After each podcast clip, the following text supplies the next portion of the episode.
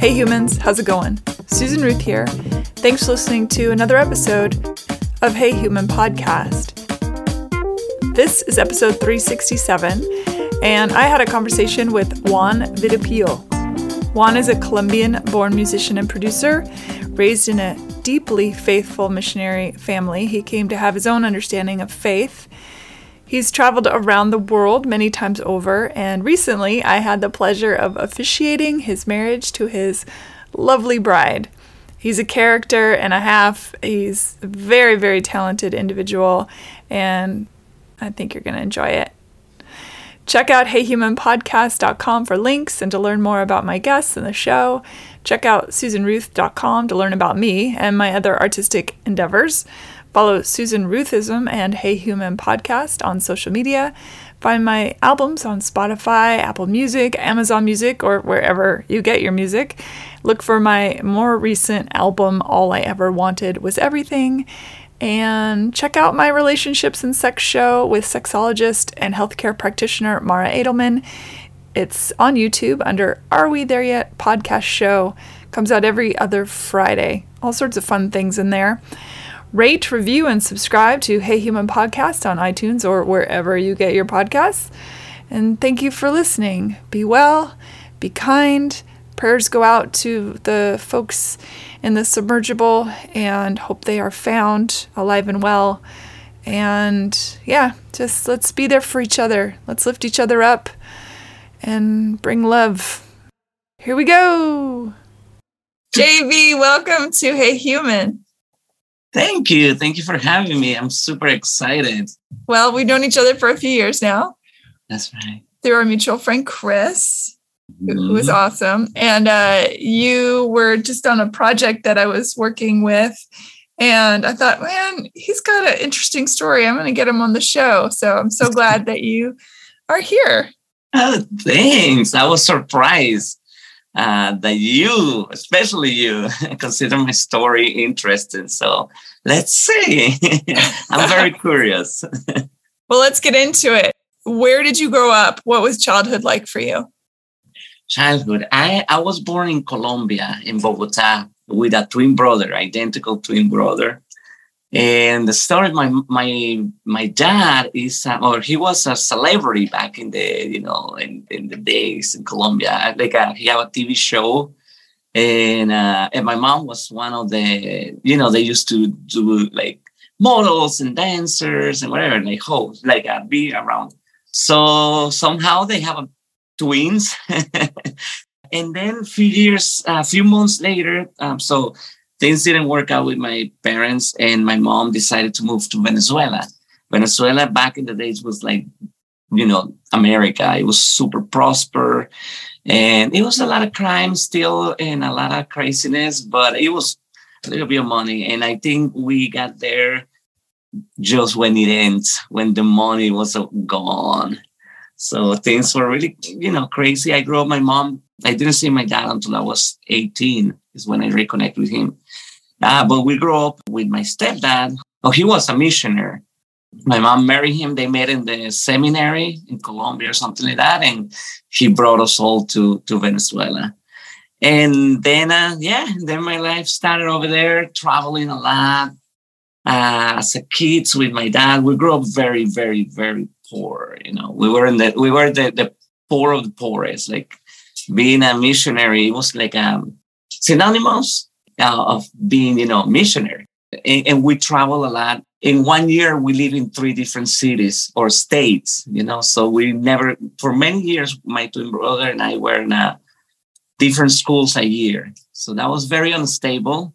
But, the magic and the fun, you don't see things. Like we went to the Amazons, to the indigenous communities, we learned how to play the guitars at 7 years old. So we played songs with my mom, one of the twins in each side, and then my dad opened churches and helped the communities, and it was good. Were you expected to be part of the mission to bring the word to other kids?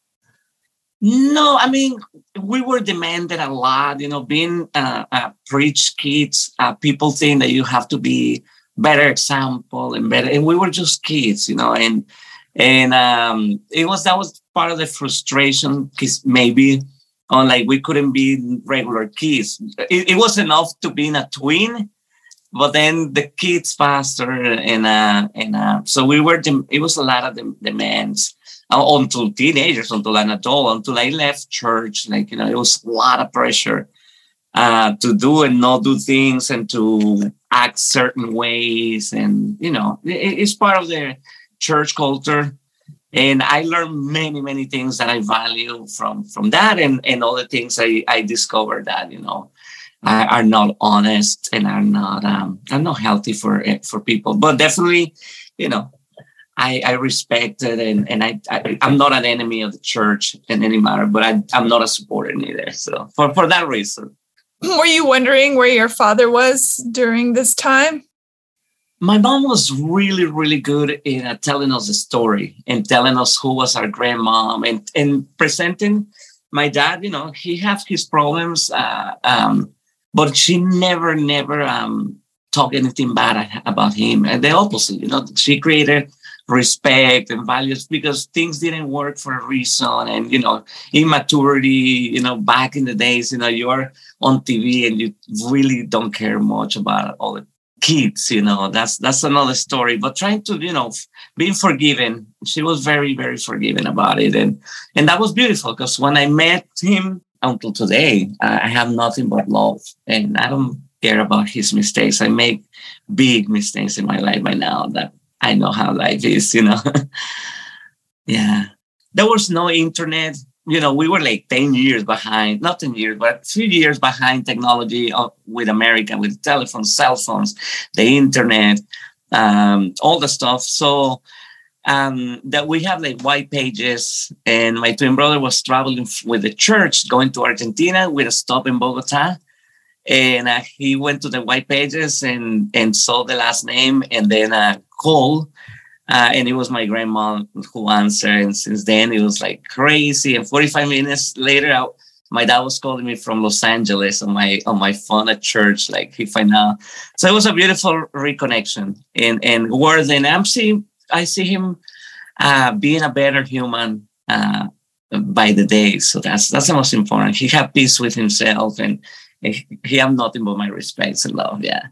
Were you close with your twin growing up? No, we have very, very different. I started working at 15 years old because I love fashion and my clothes. In Venezuela, it was hard because people bully you on the streets or they look at you weird or whatever. So I try my best to, you know, have a balance, but I love it. And my brother was like, he took my clothes because he had to go to church. I used to iron my clothes, you know, for church in the morning, because we end up playing in a mega church. I was playing to 15,000 people every music and guitar. I was playing every weekend to 15,000 people. So he wasn't going to the other one like 3 hours away. So every Sunday, it was like we have very...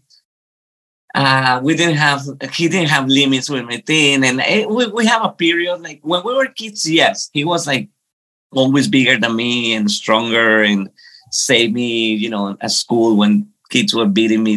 I have two kids beating me once, and he was a superhero and things like that. But then when we were teenagers, this one started getting a little bit different. We were in a band for a little bit and didn't work out. And then when he got married and had his first kid, is when like I really started admiring his life, and like we really, really, really connect. By now we're like, it's like as we're supposed to be, all my family, you know, right before pandemic, you know, like things were improving. But when 3 years ago, when you realize, especially me, I was traveling the world. I was like playing and doing, you know, and my family lived in New York, and sometimes because they were in the Bronx, you know, I was like, I knew I could go and visit them, but I'll be back another time. You know, I'll call them, I'll do a video. So I didn't realize how much my life, what family really is.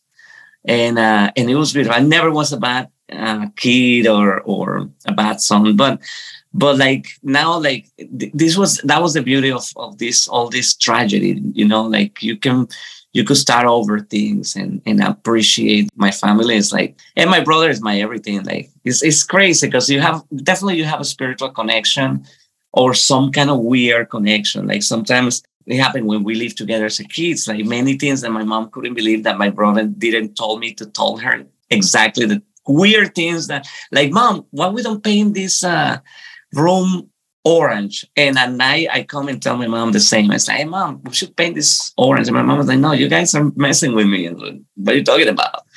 So things like, oh, I know once when he had a car accident, I knew something was happening right at the moment. Things like that. I also I was faster learning. So at school, I used to cheat. Like I used to do his tests, for a year, they catch us and they just separate us from the classroom. So we always got each other, back no matter what. That was always super important. Yeah, and he's a musician too. So he's more into the academic. He likes to teach and play at church and do all that stuff. And I love him. When you were playing for the mega church and being fully entrenched in religion, did you believe, or were you doing it because you knew that was the thing you were supposed to be doing? Because I know now you have distanced yourself from that lifestyle. So I'm curious where it happened that you thought, this isn't what I feel or think in my heart.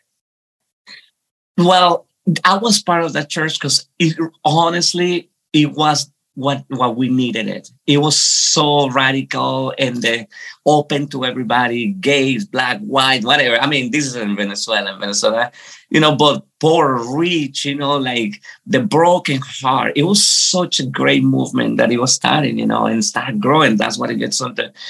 But then it just turned into like, the same culture. And it was like, the pressure of everything that we were preaching at the beginning against, we start putting it in people again. So it turned. It's just that the malign. It's the darkness of religion. That's the problem, because it's a great. It doesn't start as a religion. It starts as an answer for your community, for the broken hearts, and a spiritual connection. I'm very spiritual, and I think like God. I for me to believe, I have to see it.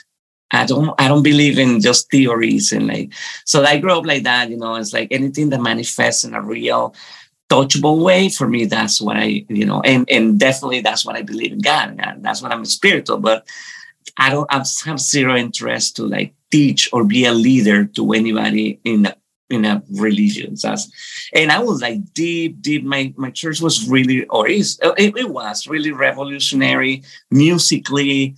Like it was big, like I was like very well known in South America because I was the only guitar player for that church.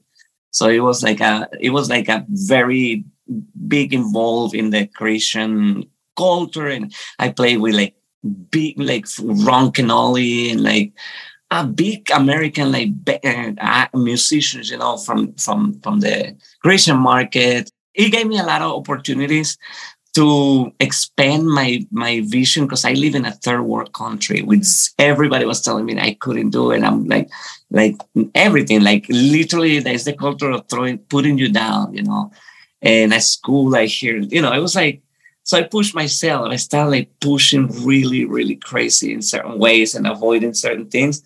And church was like really an answer for many things that I needed at that specific church. But then it was a cult to the leader. And even for me, like people thought like I have something special, and I didn't know. And that started making me very uncomfortable. And in a point, I started kind of believing like, oh my God, maybe I am, And then I realized, no, I'm as fucked as the person who's asking me right now for advice. I couldn't pretend, and people were want me to pretend things, and no, absolutely no money. And that's what I left. And I don't regret it. There's beautiful people still over there and beautiful friends. But definitely I will not take my daughter to that way. I have to, it's something, and that's the ultimate. That's for me the most important, How old is your daughter? She's going to be 6. Has she started asking you about God? Yes. Yes, she did. And I haven't had the opportunity to be with her. I want to be more expressed. I want to teach her more about spirituality, about her own first, her own, and then how to connect with God in the way she wants, and that she in the way she God will connect with her. So I don't have to connect God. God doesn't need my help. If it's real, he'll connect with. Oh, he. I don't call God he neither. I call it it because it's bigger than Like it's that. That's what is. Sometimes I have to battle. There's so much religion that I have in my brain. It is insane, and it's hard to not go crazy and believe all the things that are stupid. Because it's so many theories and so many. And that tires me. It was religion. It needs to be real, a real connection, something real or nothing. Yeah. It's interesting that as a younger person, you saw how easy the power of the church can corrupt, that it lost its way. Yes. Because I saw my mom and my dad having conversations and they didn't realize I was talking about it and how bad the big leaders of, and this is different. This is a bit different than the mega church. That's how I grew up. That's another organization. We actually left that one and moved to this one because it was too much. So there were a lot of bad things happening. And I was 5, 6, 7 years old listening to that and asking my mom. And they, when they tried, to say, and she explained to me, like we don't worship people, we worship God. And I was like, okay, that sounds fun for me. A smart, wise answer. And that's what I needed at that point. When I start seeing people being affected by human control and stuff like that, that is not okay for me. And that's what I didn't talk anything anybody with me. I just left and moved to America. My life started, and I don't regret it for a second.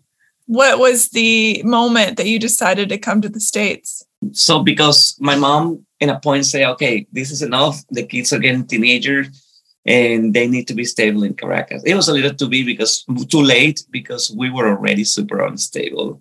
It affects us a lot, that instability. But so she want to stay in Caracas. So she say, and I don't know, but like we now paying rent in Caracas is gonna be hardcore. So he say, okay, I'm gonna ask for a visa and start going to Puerto Rico. I have friends over there and just they preach over there. So they given, a little donation for that and whatever. And he started spending 3 months in from Puerto Rico to New York for about 3 years, probably, going back and forward. And then the last time he previously had a heart attack years earlier, 4 years before. But in this trip, he was in New York, staying over there, and he finished preaching in a church. And he was going to a 6th floor, walk up, and he had a massive heart attack. So he was in coma for a year and a half, and he passed away. So I was in Venice. My mom moved here, spent the whole 18 months with him. When he passed away, he called me first, and I had to give the news to my family. And she was like, okay, I don't have anything to do over here. I'm gonna go back with my kids. And I was like, no, stay. I'll come stay with you. Our family needs us, . So it was the need of having a little bit. The crime was so horrible in Caracas. I was robbed, back with gun. I was living. I needed to get out of there because we live in in Catia, which is a very, very poor part of Caracas. And our service at church was until 10:30. Sometimes the Holy Spirit was taking control. It was midnight, and we were playing there. We had to take, a bus to the really, really, really bad area. So I was robbed by the same guy 3 times, for example. It was with guns, really bad. So I was also tired. I was like, I'm a musician. I want to do music. I want to do rock and roll. Let me see if this will be a good opportunity. So I went, they gave me the visa, and I stayed with my mom. I applied for a church, and I worked in a job as a music director. That's all I knew to do. It was music, so I didn't know. And they helped me. They were really amazing people. The pastor ended up cheating on his wife with his secretary. So I was I didn't have a sponsor for my visa, so I went and got a job at the Venezuelan consulate in New York. So I could be stable. And that's when like crazy Hugo Chavez and things in Venezuela were happening. So I didn't want to look like I was supporting, like that, but I needed to stay. I needed to stay here and with legal. So it was pretty interesting. I worked there for a little bit, and I had to be certified by the State Department, like a diplomat. Have very little, like tax exemption and a little bit of immunity. I can fight a tick maybe. But I was a vice consul assistant. I opened my office, and it was St. Patrick Church in Fifth Avenue and 51st in Manhattan. So it was a pretty cool thing. It was crazy. I never imagined like ending up there. It was not much money, but it was like a great. It was a great job, and I ended up helping a lot of people, like meeting a lot of all these Venezuela, like baseball players from the Yankees and or like models or Carolina Herrera. They all have to come and get passport with me. So it was super fun meeting a bunch of people, making good friends. I never believe in connections and like anything for my career, my interest. I don't like to start like any relationship that way. I barely ask my friends about what they do because I like to, For 4 years, I didn't speak English because I was in a Spanish church, and then I did the consulate until one day I was like, enough. I need to go to an American church. I was going to go to church, an American church, and find a girlfriend. And I did both, and kind of like it worked out.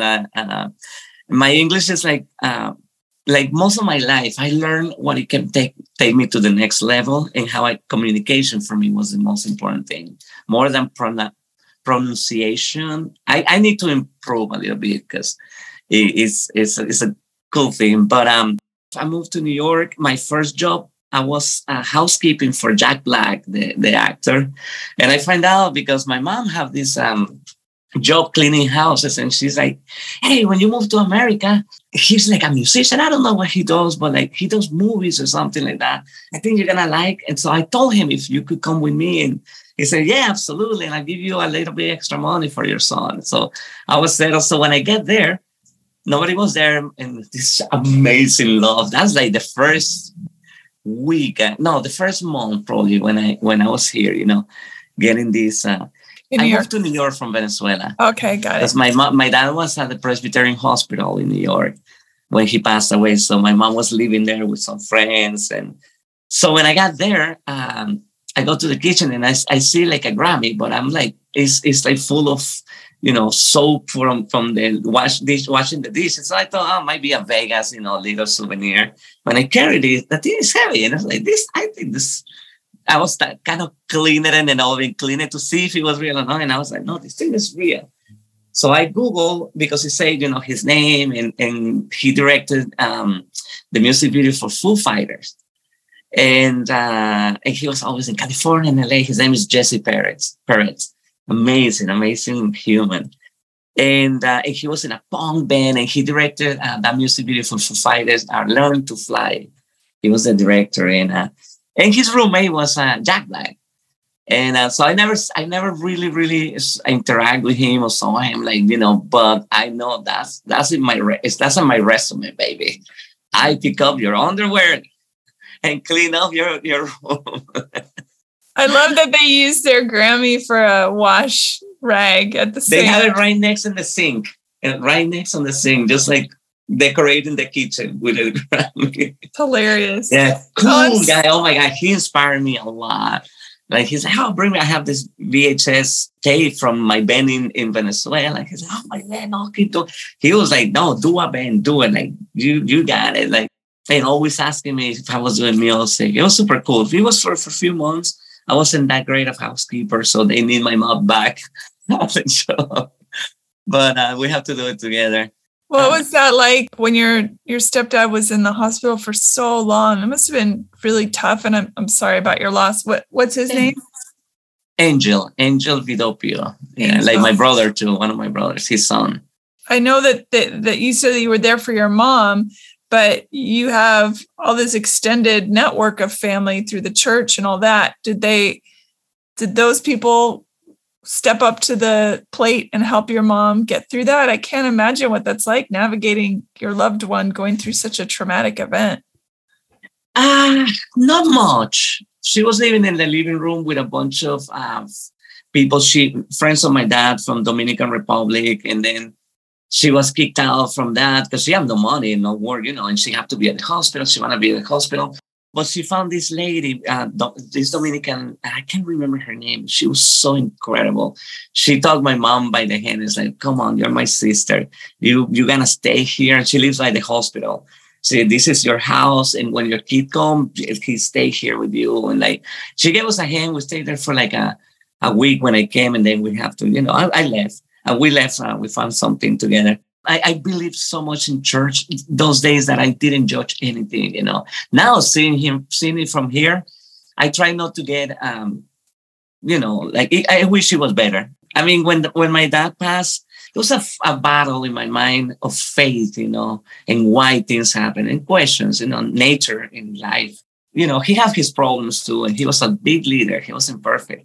And I even saw my dad once slapping my mom on the face. He didn't do it many times, but he did it, jealousy. For somebody like the bakery at the bakery in Caracas, the guy who owns the bakery, he really liked us and he knows we're the family. And so when my dad came back from a trip, Honduras trip, it was like somebody's birthday. And he gave us a cake. They were about to close. I said, a cake, not a cake, a cake. And leaving the bakery, he got so jealous. I was like 8 years old.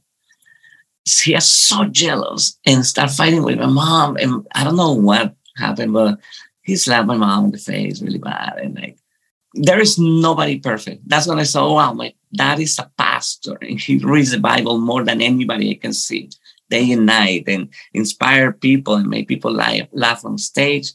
He had problems too. So I never judge him, I tried to understand, I never judged him. He was very mentally ill too. Like religion really, that for me changed my respect to him a lot. I couldn't see him the same way. And, you don't hit a woman. Like even if you're a kid, you know what is wrong. You grow up with thinking about that. And then I talked to him, one day and, told him I don't respect you for this thing. I was like, he tried to justify it, but it's like, yeah, but at the end, look, I mean, I love him, respect him. We have a good relationship. I learned a lot about church because of him, because he really gave his heart for what he believed it was God or the way he saw God and for people. Community. I saw him taking his Venezuelan arepa and giving it to people. No doubt that I know he had nothing left. That was like the kind of like Christianism that kind of I respect. That for me was incredible. When I played in the mega church, I wasn't playing for people. I was literally with full intention and heart and brain and my mind and my soul. I was playing for God. I was just an instrument for people to connect with God. And I was like mentally always it was crazy and creepy, but so I was teaching not to take the glory from it, but to give it to God. And even if it sounds crazy, like that teach me of like, just a spiritual connection and doing things from the heart. Like you can focus your heart into what you do and it's magic. It's just something really, really magical. When I've sung, I've felt that connection just to the source of all things. What brought you to Los Angeles? I got divorced in 2014, and I was going through a hard time. I was recording a lot of music. I was doing, like, she was the singer of my band. It was a tragedy, and New York was hurting me. Living in the house we live, seeing the TV or the same stove we use. So I gave everything to my sister. I even asked her and her husband to take my apartment and move for a second. But it was just like we were ready to get divorced and stuff like that. It was not like but nobody gets married to get a divorce. That's the problem, and I really loved her. And still, she's an incredible human. And interesting. And a twin, she's a twin too, identical twin. Yeah, we both were twins. And so I got divorced and then I have this opportunity with like in 2015, I started seeing, I met somebody and like from Brooklyn, and we were hanging out, and I was having that time. I was drinking a little. That's the only time in my life that I kind of lost control with alcohol. She was like, "Hey, I'm moving to LA. I think you should move to LA." This is 2015. It was not cool, LA. From New York to LA, I was like, and she's like, "I'm going to have this loft that my company is moving me, paying for this, everything. And you can just drive with me." And she's a fashion buyer. So she travels way. Like I was in that apartment by myself, paying half rent, and it was like, it was a nice place. I was like, you know what? I'll stay there for a few months and then I come back to New York. Well, 3 months later, I was touring the whole country. I made these bands, and it was crazy. The world really opened for me to music. I was not expecting this. I started with some local bands. I went to Oregon for the very first time in my life, and I fall in love with Oregon, the West Coast. But Oregon is my spiritual state. I have really spiritual and emotional connection with them, with the culture, the people, the land. It's beautiful.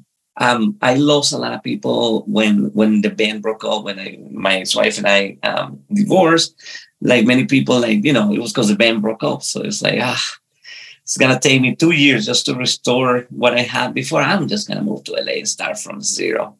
My dad lived here. So I was like, at least my dad is over there. If I feel lonely, I'll just go and visit him. And he was in San Marino, I think, was when I moved. I completely dedicated my life to the music. I was working very well, but then I decided I want to do my own project. And I have a client in New York who he almost won American Idol. His voice was incredible. I moved here because I had a dream. I felt like I have a voice, and I end up being an echo, a session musician. I didn't want to be an echo, so I always have in my heart that it's something I want to bring, that it can resonate with people. And I'm not interested in fame or like. I'm interested in people to listen, what is from my heart. And I believe in the teamwork. I'm not Jimi Hendrix. That's not my vision. I don't want to be Jimi Hendrix. I don't want to be Eric Clapton. I don't want to be BB King. I love the teamwork. I believe music is melody, rhythm, and harmony. And the harmony is based on elements, combining elements. So I love that. I love the team. I love the family part of music, the growing certain kind of community, the community part. I have a lot of separation anxiety, a lot for all those travelers and my dad leaving and my stepdad. I knew when he left, I knew I would never see him again. It was crazy, and I was a kid. I was 12. And I just look at him from the top of my building until he crossed the street to take, the metro, the subway, I can remember. But I definitely like to be around people. I like to be around people because it nurtures my a lot of things, inspire me. I love to be inspired by people. So what's next? You're just going to keep doing music and move forward, yeah? Yeah, no, there's a lot of next. I've been building, I joined this band called Velvicks. And I just was covering a friend of mine on their tour. They needed a bass player. And I fall in love with that band. I didn't imagine. I was about to give up. No, I will never give up. It was incredible. The music, the vibe, the energy, the fans. I was like, so we started working a year ago, and we've been working a lot. Right now, we just, we're about to record an album this year. We're doing it actually, which is crazy. And, at the Foo Fighters studio, what is his name? Dave Grohl studio, 606 here in LA. And we've been working with this amazing producer, Ethan. He recorded a single for us, and a lot of crazy good things are happening. We're playing, focus on proving that we can live out of music. That's my big right now project. It's like, if we're gonna do this, we're gonna do it right. We're gonna work there. Show the world a different way to do music and live in the respect of you have the vision, the artists have the vision. And if you understand that you bring the vision, they're going to come. You have to understand what you want so clearly. So then you're going to have confidence to talk to other people about what's the deal, you know? And the money comes, and the investors comes, and the managers come, and they will create record. Literally, this guy is creating a record label for us. So yeah, no, we're working in a tour this year. We're doing a California World Fest in July, and from there we're going on tour like cross country. We're gonna be around. I have two best friends in LA. One is 25, and the other one is 70. So we're like the three musketeers, you know. The 70-year-old John and I started a company providing like full recording, audio, multi-track, and video recording. Or the sets, there's no budget to record albums, but you can perform and put your heart, and we'll record it for you. We'll build like, you know, EPK, we'll build everything that you need, you know. So we've been doing that, and that's been amazing because like it's been a great project. A friend of mine is putting this music festival called Skip the Record.